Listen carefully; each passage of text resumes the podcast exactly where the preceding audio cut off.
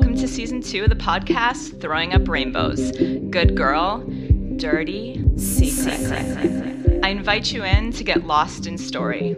You are welcome here with my dirty little secrets. You're welcome here exactly as you are, and all your brilliant, beautiful, fucked upness, as you shine and as you crawl towards the light.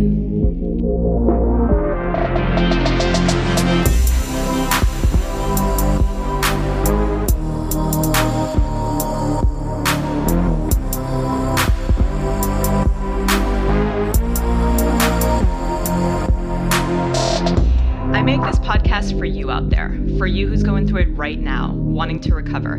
I see you, I hear you, I feel with you. I was you, and I know you can make it. I also make this for the parents and loved ones to give you information and insight into our struggle. So if you dig this podcast and get something from it, please share it with all your friends and loved ones. I want everyone who needs this to find it. Be my eyes and ears out there, because we are stronger together. In today's episode, we're going to talk about the loneliness of life and addiction. Let's dive in.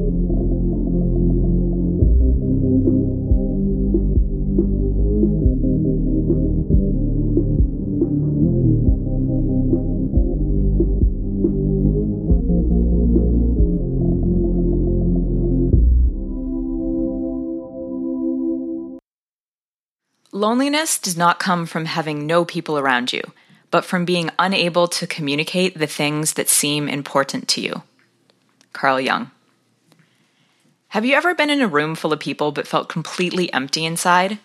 This is what addiction feels like. The illusion of connection, until it hits you that you're alone. I remember being in Germany late into the night in the basement of someone's dorm. The room was filled with a handful of us coming home from the bar, tipsy as we meandered the cobblestone streets, shoulders collapsing into our warm winter coats.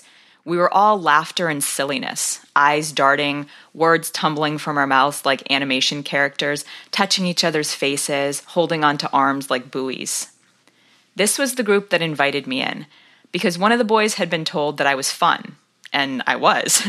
I was the girl that didn't drink much, but danced on the bar sober, started weird conversations, and laughed open-mouthed as my breath escaped my lips into the cold night air.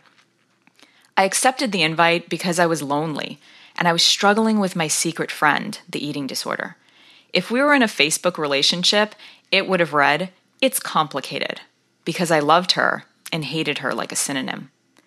I accepted the invite because it was so lovely to have a distraction, to be surrounded with people who didn't ask me deep questions about my life, but played with me adventurously on the surface of things. It was nice not to have to be truly painfully honest about the deep down things. But I remember in the basement, as one of the girls talked to me, waving her hands in front of my face, I thought to myself that it was nice to float on the surface. Yet there was another part of me that perpetually felt completely alone.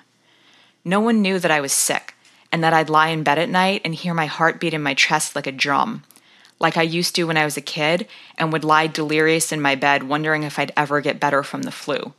No one knew that I was secretly afraid I'd die, that my whole life would be a waste. No one knew I was depressed because I hid it well behind my smile. I don't think that I'm unique in this. I think life has strange phenomena. This illusion of disconnection, of aloneness and loneliness. But it's common to us all. We've all been in a room and felt that alone and lonely creep in.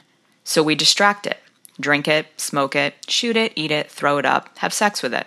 We find ways to push it down because it's painful. And yet we all experience the same exact thing. And then we think we're the only ones who feel this way. When I was in my addiction, Carl Jung's definition was true. I did have people who loved me, but I felt I couldn't talk to them about the real shit in my life, the deep darkness, my true struggles. If I told them who I really was, then they would leave me, right? I lived my life in secret fear that someone would know the true me and walk away. I think there's a part of us that still may believe this, that believes we will be too much or not enough, that thinks we can't handle the rejection of others. But all it takes is one person to stay. It takes only one experience of trusting someone with our hearts and having them hold them delicately. Years ago, I had a best friend who loved me dearly, but I didn't open up. Then I had a wonderful husband who I did love and trusted with my heart.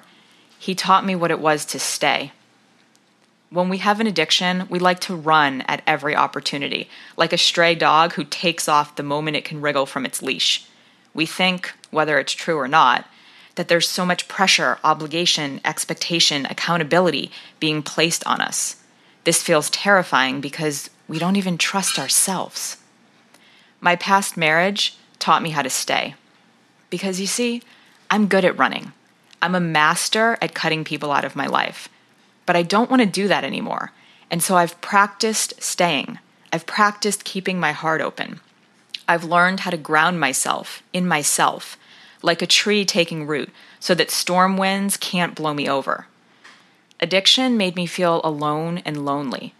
And even though I'm recovered now, I still feel these things because it's part of this human experience, this illusion that we're separate, that we're floating out here on our own. The difference now is that I have tools to deal with it. I remember that it's okay to feel this because I'm human. I call friends, I laugh, I cry and scream in my car, I listen to music and dance, I take my dog to the park to play, I watch the stars, I put my bare feet on the grass, I write, I watch funny T V, I eat nourishing foods, I eat cookies, and then more cookies, and tea. I ask for support. I let people love me. Because even though every one of us has had our hearts bruised, it doesn't stop them from beating and from desiring to love and be loved. All it takes is one experience of our bodies knowing what it's like to have someone love us and stay. That one experience teaches us that we can also love ourselves and stay for us. At the beginning of my ex leaving and what would eventually be my divorce, when I was feeling pretty abandoned, my sex therapist that I went to told me, "Don't abandon yourself." In that moment, I realized that just because I felt as though the world was slipping through my hands and out of my control, it was important that I showed up for myself. And so I did. I showed up for myself as my world was falling apart. I did not abandon myself. And it was one of the most important lessons of my entire life. I learned how to stay with myself. I learned how to communicate the things that were the most important to me, with both myself and with those who showed up for me. I wrote to myself. I talked to God. I saw two therapists. I connected with friends that I trusted. And I let new people into my life. I learned that if I am a solid home for myself, the loneliness is a fleeting ether. It's something I can hold in my hands like a pebble that over time becomes smooth.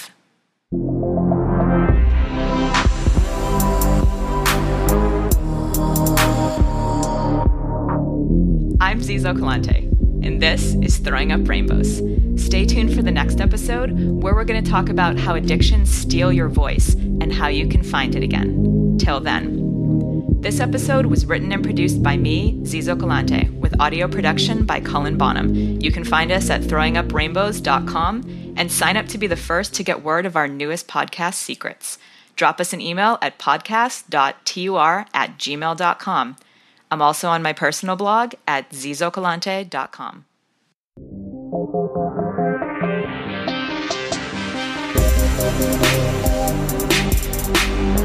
Thank you.